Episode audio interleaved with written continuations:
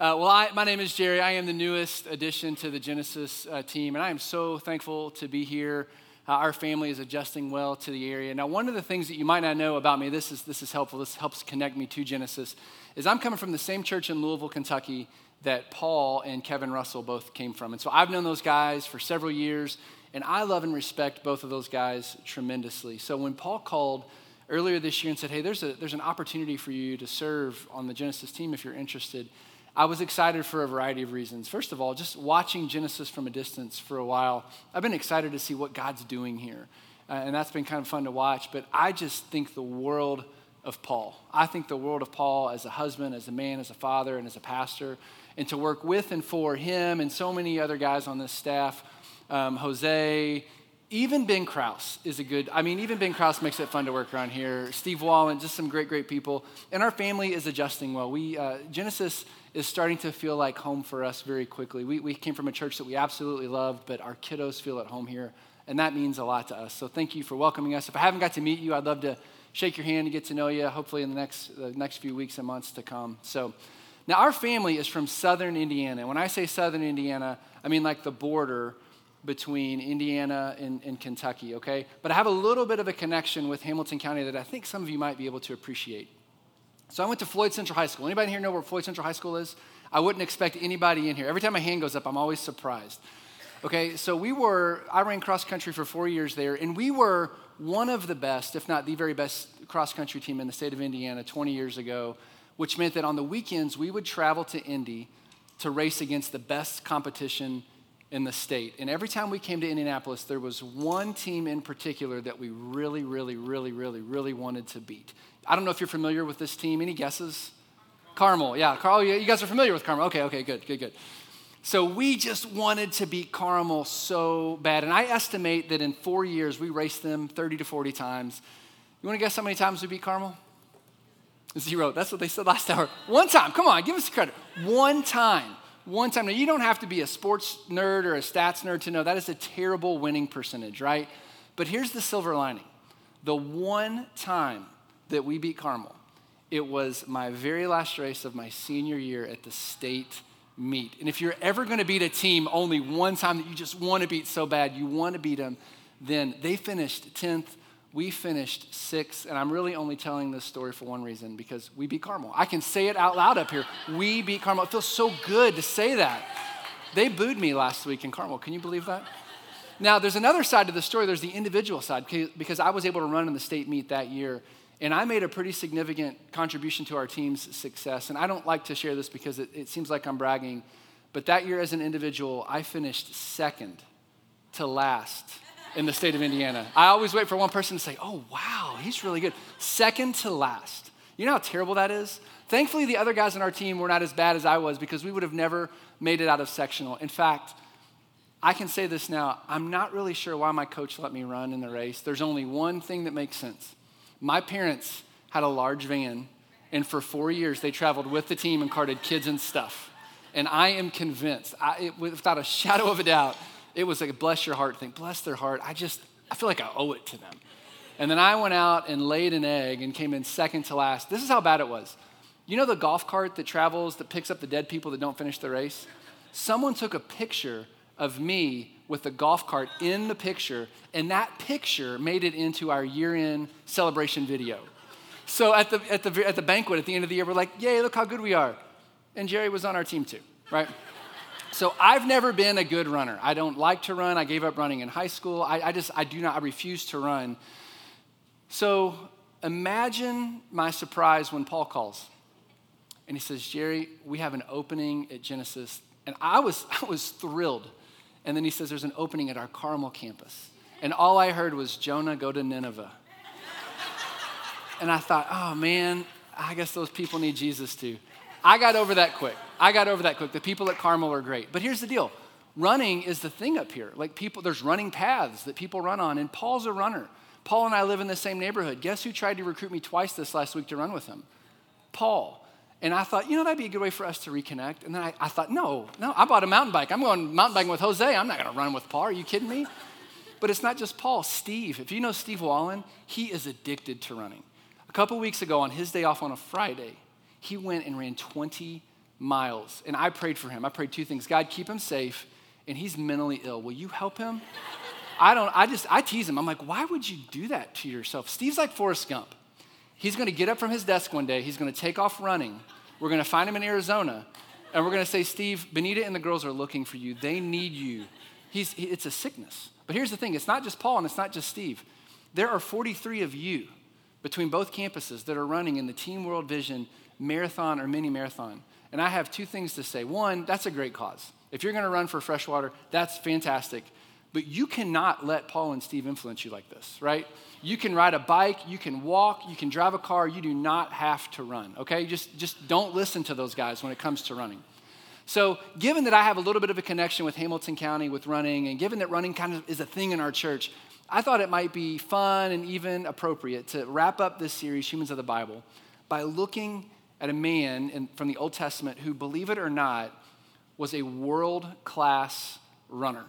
And you might not know there's this one story in his life, and it's pretty fascinating. We're going to look at it in just a moment, but his name is Elijah. And if you're not familiar with Elijah, let me tell you this Elijah is like the Jason Bourne of the Old Testament. There is not a whole lot he couldn't do or didn't do. He, he was pretty amazing. So if you have a Bible and you want to turn to 1 Kings 17 or a Bible app, it's about halfway through the Old Testament. If you don't have a Bible, there's Bibles around the room. You can uh, find one of those Bibles and turn to page 245. If you don't have a Bible, that would be our gift to you. Please feel free to take that home with you. And while you're turning there, I'm just going to highlight Elijah, Elijah's resume for you. So he steps on the scene, and this is the first thing he does. He predicts a three year drought. And then he goes and he raises a widow's son from the dead. Then he challenges 450 prophets to a duel to see whose God is the real God, and it's winner take all. Whoever's God responds gets to live, and whoever's doesn't dies. And he won that duel. He prayed, and fire came from heaven. He prayed again, and it rained to break the three year drought. And then, after praying for rain, get this God gave him superhuman strength to outrun a horse drawn chariot for a distance of 25 miles, and he gave the chariot a head start. Now, I don't know about you, that sounds like a world class runner to me. Does anybody remember a few weeks ago when Michael Phelps challenged a great white shark to a race? Does anybody remember this? I remember thinking, I like Michael Phelps. I don't want him to get eaten by a shark. I kind of want him to be alive for a while, right? But a world class athlete can make, can make a claim like that. I'm going to race and beat this shark. Well, he didn't win, but he got out of the water, and this is what he said If the water had been warmer, I think I could have won, right? Now, anybody else says that, we're like, dude, you're shark bait, you're dead, right? But if Michael Phelps, a world class athlete, says that, it means something. Well, I think that Elijah was a world class runner. For whatever reason, God allowed him to be this amazing marathoner. But get this, that's not the end of Elijah's amazing story. Because in 2 Kings chapter 2, we learn he didn't die, but God sent a fiery chariot from heaven to come down to scoop him up and to take him away to heaven. What a way to end your life, right? But get this that is not the end of his life because 800 years later, 800 years after being taken to heaven in a fiery chariot, he appears in the New Testament talking to Jesus. Isn't that amazing? Matthew, Mark, and Luke, they record this instance called uh, the Transfiguration, where he takes three of his disciples, Jesus takes three of his disciples to the top of a mountain. And when they get here, his, Jesus' clothes are bright white like the sun and there's this cloud that's surrounding them. And God speaks from heaven and says, That's my son, obey him. And when they look up and they're able to see again, Jesus is standing there talking to Moses and Elijah. Now, I don't know about you, that just sets those two guys apart as just different from everybody else in Scripture. And, and Elijah, he's just a fascinating He's a fascinating person. And honestly, I love to hear about people's stories like Elijah. I like to watch documentaries about their lives because I sit there and think, man, that is so cool. What would it be like to be like that? You know why I think that? Because I'm not like that. I have nothing in common with a guy like Elijah. My life is predictably boring, right? If I prayed for rain, God would send fire. And if I prayed for fire, God would send rain. I, I just I don't have anything in common with a guy like Elijah who can do so much with his life. And maybe you feel that way too but get this there's this one aspect of Elijah's life that common people, normal people like you and I, not only can we relate to, we can learn from it. And here's the kicker it has everything to do with his ability as a runner. Now, I know that sounds kind of crazy, but we're going to jump into his story, and there's this one thing that we can walk out of here with today and say, you know what? I can learn from that. Now, before we look at Elijah's life, let me tell you a little bit about what was going on in the nation of Israel in his day. If you're not familiar with Israel in the Old Testament, Israel was always a mess, but in Elijah's day, Israel was a hot mess. And here's why King David was the greatest king that Israel had ever known. And under King David, Israel became a world superpower. They defeated all their enemies. When David died, his son Solomon became king, and they had peace on all sides. But Solomon, in Solomon, it was said that well, he was the wisest man to ever walk on the earth in his day. He was wise, but he wasn't very smart because his plan for expanding his kingdom, guys, listen to this. He married a thousand women to expand the borders of his kingdom. That doesn't sound wise, it sounds chaotic, right? And not only that, but it made him spiritually lazy because eventually he ended up worshiping the gods of his wives, and it angered Yahweh, the God of Israel, so much that he took Israel at its height and separated it into two kingdoms a northern kingdom and a southern kingdom, and they did not play well together. Think of like North and South Korea. They were not friends, they did not get along, they had different government structures. And so, 50 years after that big break between North and South, a man named Ahab becomes king of the northern kingdom. And this is how 1 Kings 16 describes King Ahab. This is 1 Kings 16, verses 30 through 33.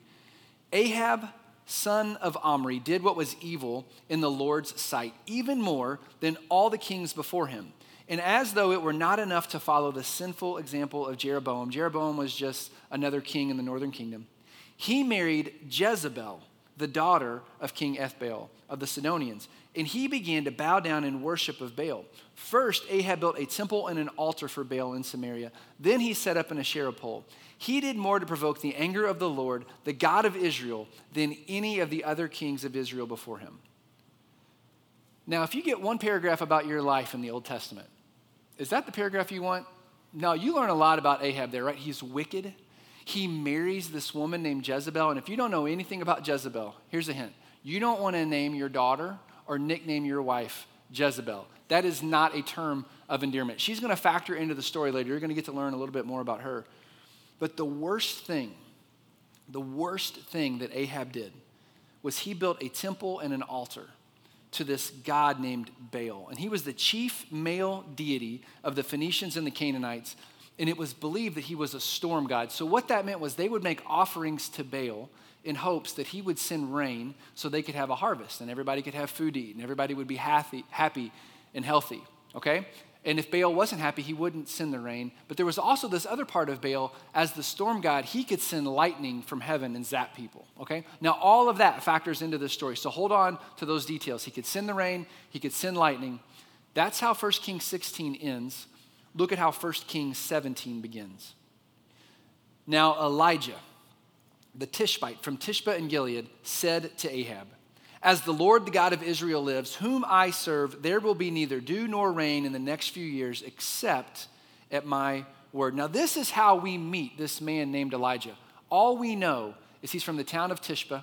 He goes directly to the king and he says, Hey, I just want to let you know Yahweh, the God of Israel, is upset with you because you are, you are worshiping. Not only is it a false God, he's dead. He's not alive. He can't send the rain. And, and Yahweh wants you to know this. So it will not rain. There will be no moisture in Israel for the next three years. And that is exactly what happens. Three years go by, and this drought is terrible. And Ahab is panicked. He's angry. He's frustrated. And it's at this time when God says, okay, Elijah, I have Ahab's attention. It's time for you to go back and to give him a message. Look at 1 Kings 18, verses 1 and 2. Later on, in the third year of the drought, the Lord said to Elijah, Go and present yourself to King Ahab. Tell him that I will soon send rain. So Elijah went to appear before Ahab. Now, before Elijah had brought bad news, now he's bringing good news. And this is how good this news was. Ahab was so panicked, he had been sending people all throughout the kingdom to find water for his livestock. He was desperate. So you would think that Ahab would be excited to hear this news from Elijah. But look at how Ahab responds when he sees him. Uh, verse 17 When Ahab saw him, he exclaimed, So is it really you, you troublemaker of Israel? Now, why he resorted, these are two grown men, he resorts to name calling. I don't know about you, I don't like to be called names, but I especially don't like to be called names if I'm doing my job and I'm bringing good news. You would think that he would have a little more respect for Elijah than that. But here's the thing Elijah, this is what I like about Elijah. He's spunky because he looks back at Ahab and he says, I tell you what, I was going to give you some good news, but here's what you need to know. I'm going to challenge the 450 prophets that you feed on a regular basis. I'm going to challenge them to a duel. And whoever's God proves to be the real God, they get to, li- they get to live, and whoever's God is fake and phony, they die. And Ahab thought he had pretty good odds. So he takes him up on this. But look at what Ahab also does. Verse 20. So Ahab summoned all of the people of Israel and the prophets to a place, oddly enough, called Mount Carmel. Then Elijah stood in front of them and said, How much longer will you waver, hobbling between two opinions? If the Lord is God, follow him, but if Baal is God, then follow him. But the people were completely silent. Now, isn't that fascinating? Elijah goes face to face with the king first. And now he has an opportunity to stand in front of all of Israel and all of these prophets, his enemies that want him dead, and to say, You have a decision to make today. Will you worship the God that's powerless that you've been worshiping, or will you today choose to worship Yahweh, the God of Israel? And the people had no response. So Elijah keeps going. Verse 22. Then Elijah said to them, I am the only prophet of the Lord who is left, but Baal has 450 prophets. Now, bring two bulls. The prophets of Baal may choose whichever one they wish and cut into pieces and lay it on the wood of their altar, but without setting fire to it. I will prepare the other bull and lay it on the wood of the altar, but not set fire to it. Then call on the name of your God, and I will call on the name of the Lord. The God, and the God who answers by setting fire to the wood is the true God. And all the people agreed. Then Elijah said to the prophets of Baal, You go first, for there's many of you. So Elijah gets really bold. He throws down a gauntlet and says, I'm going to take all of you on. And here's the deal we're waiting for rain, right? Well, we're going to see whose God can produce fire. Now, remember, Baal can send down lightning from heaven, they believe. So this shouldn't be a problem for him, except that he hasn't provided rain in the last three years, right? So we're in the middle of a severe drought and Elijah says, Does anybody want fire to come from heaven? And all the people agree, Yeah, that would be kind of cool. Let's do that. And then Elijah says, He's a gentleman. He goes, You know what? There's a bunch of you. Why don't you go first?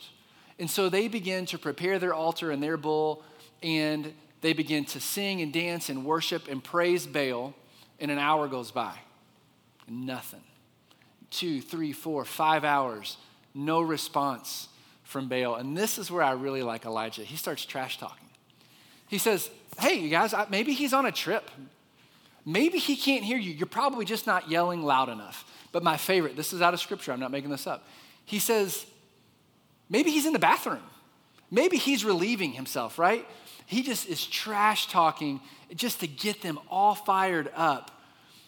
And then they, then they resort to, to, to, the next thing that they could do. They begin cutting their bodies and bleeding to get their God's attention. This is 450 men.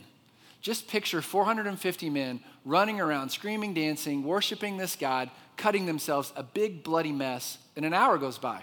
Nothing. A few more hours go by, still no response from Baal. These guys are worn out. They're a bloody mess laying all over the ground. And now Elijah says, Now it's my turn. Look at what he says. Then Elijah called to the people, Come over here. They all crowded around him as he repaired the altar of the Lord that had been torn down. He took 12 stones, one to represent each of the tribes of Israel, and he used the stones to rebuild the altar in the name of the Lord. Then he dug a trench around the altar. He, he, dug a trench around the altar large enough to hold about three gallons. He piled wood on the altar. He cut the bull into pieces and laid the pieces on the wood. Then he said, Now get this, it's in the middle of a drought. Fill four jars of water and pour the water over the offering and the wood. Now, water is at a premium. If you have water, you probably want to drink it. And if you have water left over and the fire is coming from heaven, I'm going to save it to put the fire out because I don't want to die, right? But Elijah says, take those four jars and dump it. And then he says, I want you to do it again. I want you to do it a third time. So much water on top of this that that trench that he dug is filled with water now. Now, I'm going to give you a little secret. I can't start a fire very well, okay? but I know that this is not a good way to start a fire. This is a terrible way to start a fire. But Elijah had absolute confidence that God could start a fire. And then he did the only thing that he could do he prayed. Look at what he said Oh Lord, answer me. Answer me so these people will know that you, O Lord, are God and that you have brought them back to yourself. Now, picture this. Immediately, the fire of the Lord flashed down from heaven, and it burned up the young bull, the wood, the stones, the dust. It even licked up all the water in the trench. And when all the people saw it, they fell face down on the ground and cried out, The Lord, He is God. The Lord, He is God. Imagine what that noise sounded like to Elijah. The people finally realize Baal is a phony, and revival breaks out in Israel. And needless to say, Elijah won the duel on that day. And the next thing he had done, he had all the prophets of Baal slaughtered. And then he prayed for rain and God gave, brought the rain, and then he empowered him to become a marathon runner. Look at verses 45 through 48. And soon the sky was black with clouds.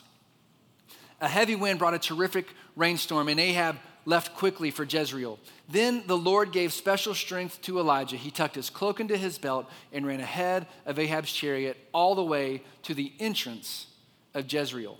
Now, I already told you that's 25 miles. That's some pretty hilly terrain. For whatever reason, God said, You've done some amazing things. Now I want you to take off running and beat him to where he's going. Now I want you to imagine for a moment that you're Elijah. When you speak, God hears you. And when God speaks, you hear him. And things begin to happen. Revival. God has used you to bring revival to Israel and all of your enemies have just been killed. You have zero competition. And then on top of that, God says, by the way, let's go run a race. Go get them. Isn't that amazing? I mean, that's, that's a fascinating story. You would think, I mean, this is a mountaintop experience for Elijah. But here's what's really interesting about all of that this is just the beginning of Elijah's career as a runner. And the next time he goes on a run, it's the kind of run that you and I can relate to on a very regular basis. It's the kind of running that normal people do. Look at 1 Kings chapter 19 verses 1 through 4. When Ahab got home, he told Jezebel everything Elijah had done, including the way he had killed all the prophets of Baal. I just want you to picture this scene. I don't know if Jezebel knew what was happening, but she looks out and she sees rain. And, and here comes Ahab through the door. And I have to imagine her saying, Honey, it's raining. Baal provided the rain. Isn't that great? We need to celebrate with our prophets. And Ahab says, Honey, I got bad news for you. That wasn't our prophets and it wasn't our God. That was Elijah and it was the God of Israel. And by the way, he had all of our prophets killed. Just imagine how tense their home must have been. Well, look at Jezebel's response. Jezebel sent this message to Elijah May the gods strike me and even kill me if by this time tomorrow I have not killed you just as you, just as you have killed them. Now, think about this for a moment. In front of all of Israel, Elijah has stared down 450 prophets and the king. Surely he's not going to be afraid of one angry woman, right? I mean, guys, you understand why he's afraid of that woman, right? She's mad. You get that, right? But you would think, Elijah, there's nothing for you to be afraid of. Why would you be afraid? It's just one woman. God is with you, He does amazing things. Well, look at what He does. Verse 3 Elijah was afraid, and he fled for his life, and he went to Beersheba, a town in Judah, and he left his servant there. Now, this time, Elijah doesn't run with the strength of God, and he doesn't go on a stroll for his health. He's running for his life. And I don't know about you, but I can relate to this part of Elijah's story because when my life blows up unexpectedly or it just gets overwhelming, I typically do one of two things I run or I hide, and a lot of times, I'm gonna be honest with you, I just do both. I get out of town. In fact, I bet if we were willing to stop right now and say, hey, turn to your neighbor and identify one thing in your life that you're running from, I bet all of us are on the run from someone or something, and we may have been running for a long, long time. Or maybe you're wise enough to know that you're going to be running from something in the future. So here's what I want to do I want to stop and pray real quick. And I'm going to ask the Holy Spirit to bring that thing, whatever it is that you run from, to your mind. Let's pray. Father, we thank you for Elijah's story. Up to this point, he seems superhuman. But here, he seems surprisingly human. He's on the run for his life. And here's the crazy thing, Lord. He had just seen you the day before do amazing things. We can all relate to this, Father. Would you bring to mind, Holy Spirit, would you bring to mind the thing or the things, the people, the places, the events that we're running from? And would you help us to learn something from Elijah's story today with how to deal with that when we run? We ask this in the powerful name of Jesus. Amen. So, what are you running from? Is it a relationship? It's been deteriorating for a long time, and all the little things have added up to big things. And now everything is a hassle all the time. Everything, everything's a fight. And, and if you were honest, it's just easier to hide and hope that everything goes away. Or maybe you're running. Maybe you've got one foot out the door. Your wife, your kids, your husband, they have no idea. You're ready to bolt. Your friends, your coworkers, you're just, you're ready, you're done, you're ready to quit. Or maybe it's your finances. They're a mess because you've been projecting a lifestyle that you can't afford for far too long. Meanwhile, you just keep running up a debt and you're hiding behind a persona that's not real or sustainable. Maybe you're running from reality. You're indulging in a secret addiction or a habit, an inappropriate relationship, some kind of shady business practice to get ahead. You're poisoning your body, you're hardening your heart, and you know, I mean, you know deep down that if anyone found out, it could cost you your job, it could cost you your possessions. It could cost you your relationships. It could even cost you your life. But you just keep running. Or maybe you're on the run because of something that someone has done to you. You're exhausted from running. You're lonely from hiding. But you feel like damaged goods, and it's just easier to keep everybody in an arm's distance because you just don't want to let them in to the mess that is your life.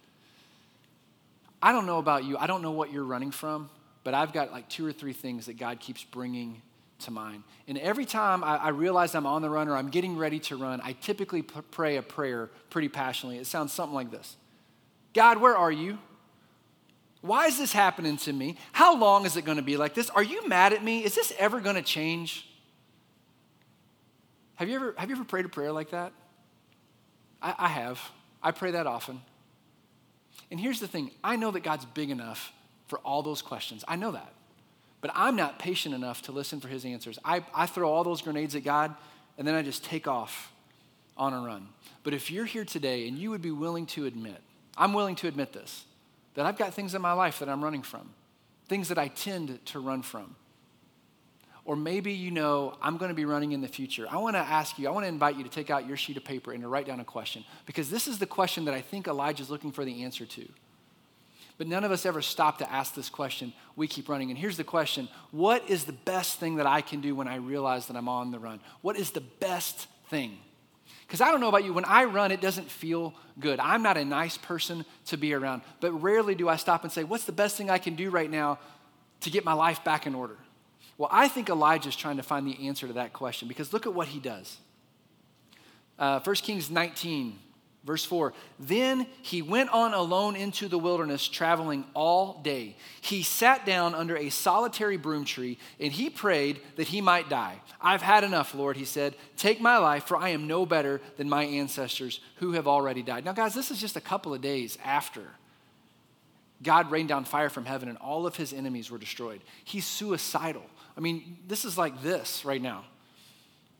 I think we can all relate to that, right? Doesn't life just feel like that a lot? And he's like, God, just take me out. Well, get this. Then he lay down and slept under a broom tree. But as he was sleeping, an angel touched him and told him, Get up and eat. And he looked around, and there beside his head was some baked bread, some bread baked on hot stones, and a jar of water. So he ate and he drank and he lay down again. That is Old Testament Jimmy Johns. That is a prophecy that Jimmy Johns would exist. It was freaky fast. He fell asleep. He wakes up. It's right there. It's probably number 12. It's my favorite with some chips, some salt and vinegar chips. And the angel's like, Look, bro, you're freaking out. You need to eat. Okay, just have some food. So he eats and then he lays back down. But then look what happens. Then the angel of the Lord came and touched him. Now, commentators believe, some commentators believe that the angel of the Lord is the pre incarnate Jesus. This is Jesus sitting down to talk to Elijah. The angel of the Lord came and touched him again and said, Get up and eat some more, or the journey ahead will be too much for you. So he got up and he ate and he drank, and the food gave him enough strength to travel for 40 days and 40 nights to Mount Sinai, the mountain of God. There he came to a cave where he spent the night. Now, a couple things.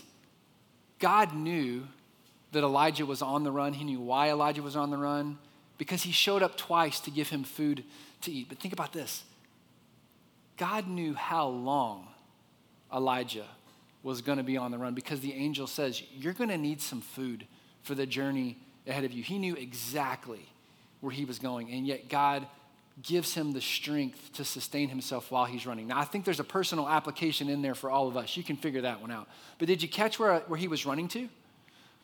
Your translation might say Mount Horeb. My translation says Mount Sinai. Now, if you're not familiar with Mount Sinai, Mount Sinai is one of the most sacred places to Old Testament Israelites because when, when Moses was leading the people of Israel out of Egypt, out of slavery in Egypt, God said, I want you to bring them to Mount Sinai. And all the Israelites gathered around the mountain, and God sent fire from heaven. He set the top of Mount Sinai on fire, and there was a black cloud, there was thunder, and there was lightning. God wanted the people of Israel to know that their God is like no other God. And then he spoke and he said, Moses, come up here. And when Moses went up, he gave him the Ten Commandments and the law of God. So Mount Sinai is a very sacred place for Old Testament Jews. And I think, my guess is that Elijah was running there because he knew that God had been found there before, but he forgot that God was always with him. So he freaked out and he ran to the one place that he could think of where God could be found. And God was so gracious to him. He fell asleep that night. He wakes up the next morning and God begins to talk to him. Look at what he says. But the Lord said to him, What are you doing here, Elijah? Now that's kind of a frustrating question, right? What do you what do you mean what am I doing here? I mean, I've given the good news, I've given the bad news, I've faced down these prophets. Everything God, I mean, it was all going perfect. And then she threatened to kill my life, and I didn't hear or see you do anything to stop her. He, he just launches in just like we do. Hey, God, we've prayed about this. I've talked about this. I don't want to do this anymore. Blah, blah, blah, blah, blah, blah, blah, blah. And then God, I think God may have chuckled just a little bit. I think he said, I, I get it. I know. I know why you're here. Look at what God says in verse 11 Go out and stand before me on the mountain, the Lord told him. And as Elijah stood there, the Lord passed by, and a mighty windstorm hit the mountain. It was such a terrible blast that the rocks were torn loose, but the Lord was not in the wind. And after the wind, there was an earthquake, but the Lord was not in an earthquake. And after the earthquake, there was a fire, but the Lord was not in the fire. And after the fire, there was the sound of a gentle whisper. Now, I've heard this story a million times before, and I've always been taught that we can hear the voice of God in a gentle whisper. And I bet you've heard that gentle whisper before, haven't you? But here's the thing that's not where this story ends. Verse 13 when Elijah heard it, he wrapped his face in his cloak. And he went out and he stood at the entrance of the cave and look at what that voice whispered to him Elijah, what are you doing? It's almost like God said, Hey, look, come here, come here, come here, come here, come here. Calm down, calm down. Buddy, why are you here?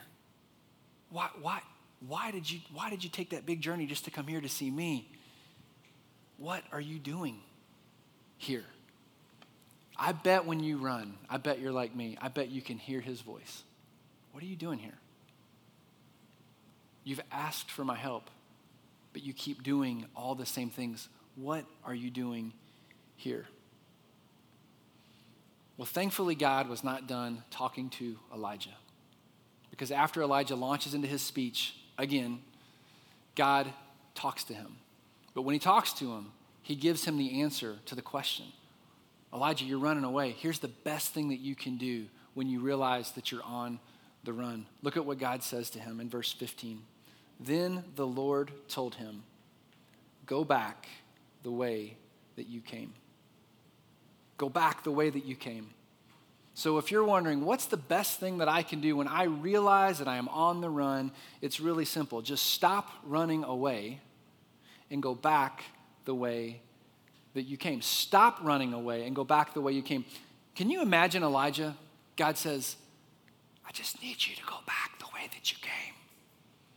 And Elijah leans in. He's like, I'm sorry, God, it sounded like you said to go back. I did. Yes, yes, yes. I need you to go back the way that you came. Now, pay attention to what God says. He doesn't just say, go back someplace different and start over. He doesn't say, go back when you feel like it. Go back the way that, you, that sounds best to you. He says, go back the way that you came. I want you to imagine today that you're going to go, when you leave today, you're going to go on vacation. You're going to go to the beach.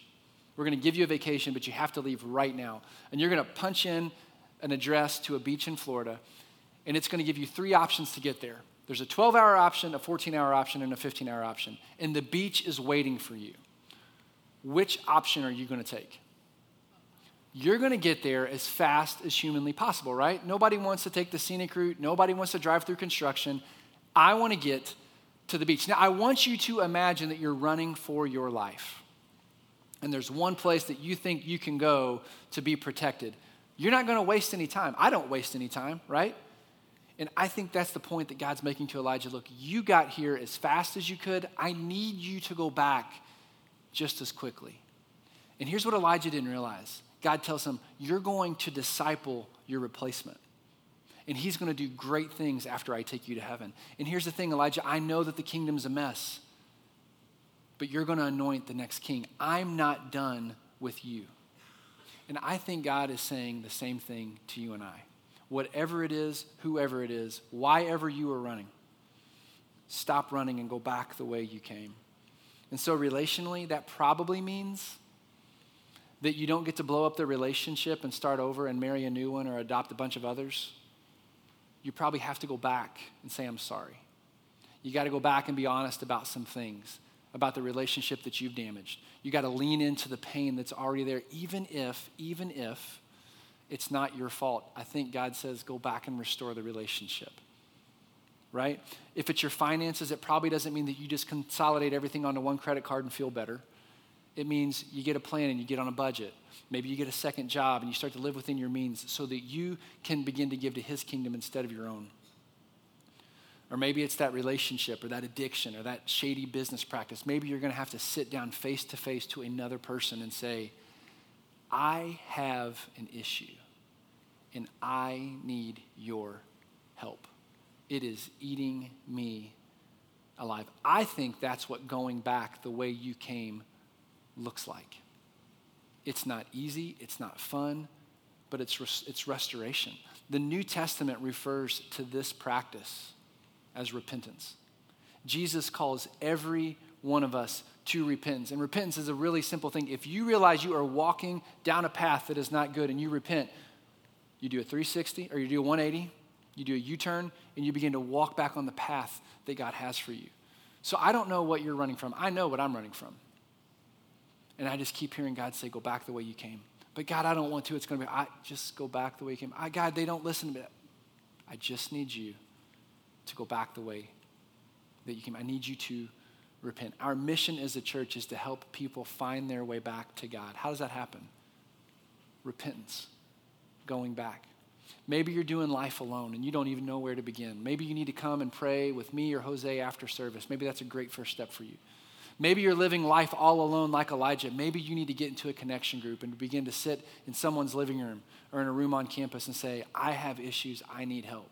I don't know what it looks like for you, but you can decide today to draw a line in the sand, to turn around and go back, and to lean into the life that God has for you. I bet Elijah, when he was on that fiery chariot ride back to heaven, I'm pretty sure he didn't think, you know, I probably should have ran for another day or two. I bet he had no regrets. I bet it wasn't easy. I bet it wasn't fun. But I bet it was worth it when God came to take him home. Are you willing to make a, a step today to stop and to turn around and go back the way that you came. Would you pray with me? Father in heaven, we love you. We thank you for Jesus. And we thank you, Jesus, that your story is one of restoration. Your story is one of repentance. Your story is one of hope. And it's found in Elijah's story. You didn't say, Elijah, I'm done with you. You've been running. I have no use for you anymore. You said, stop and go back the way you came. Would you help each and every one of us to not only identify the thing,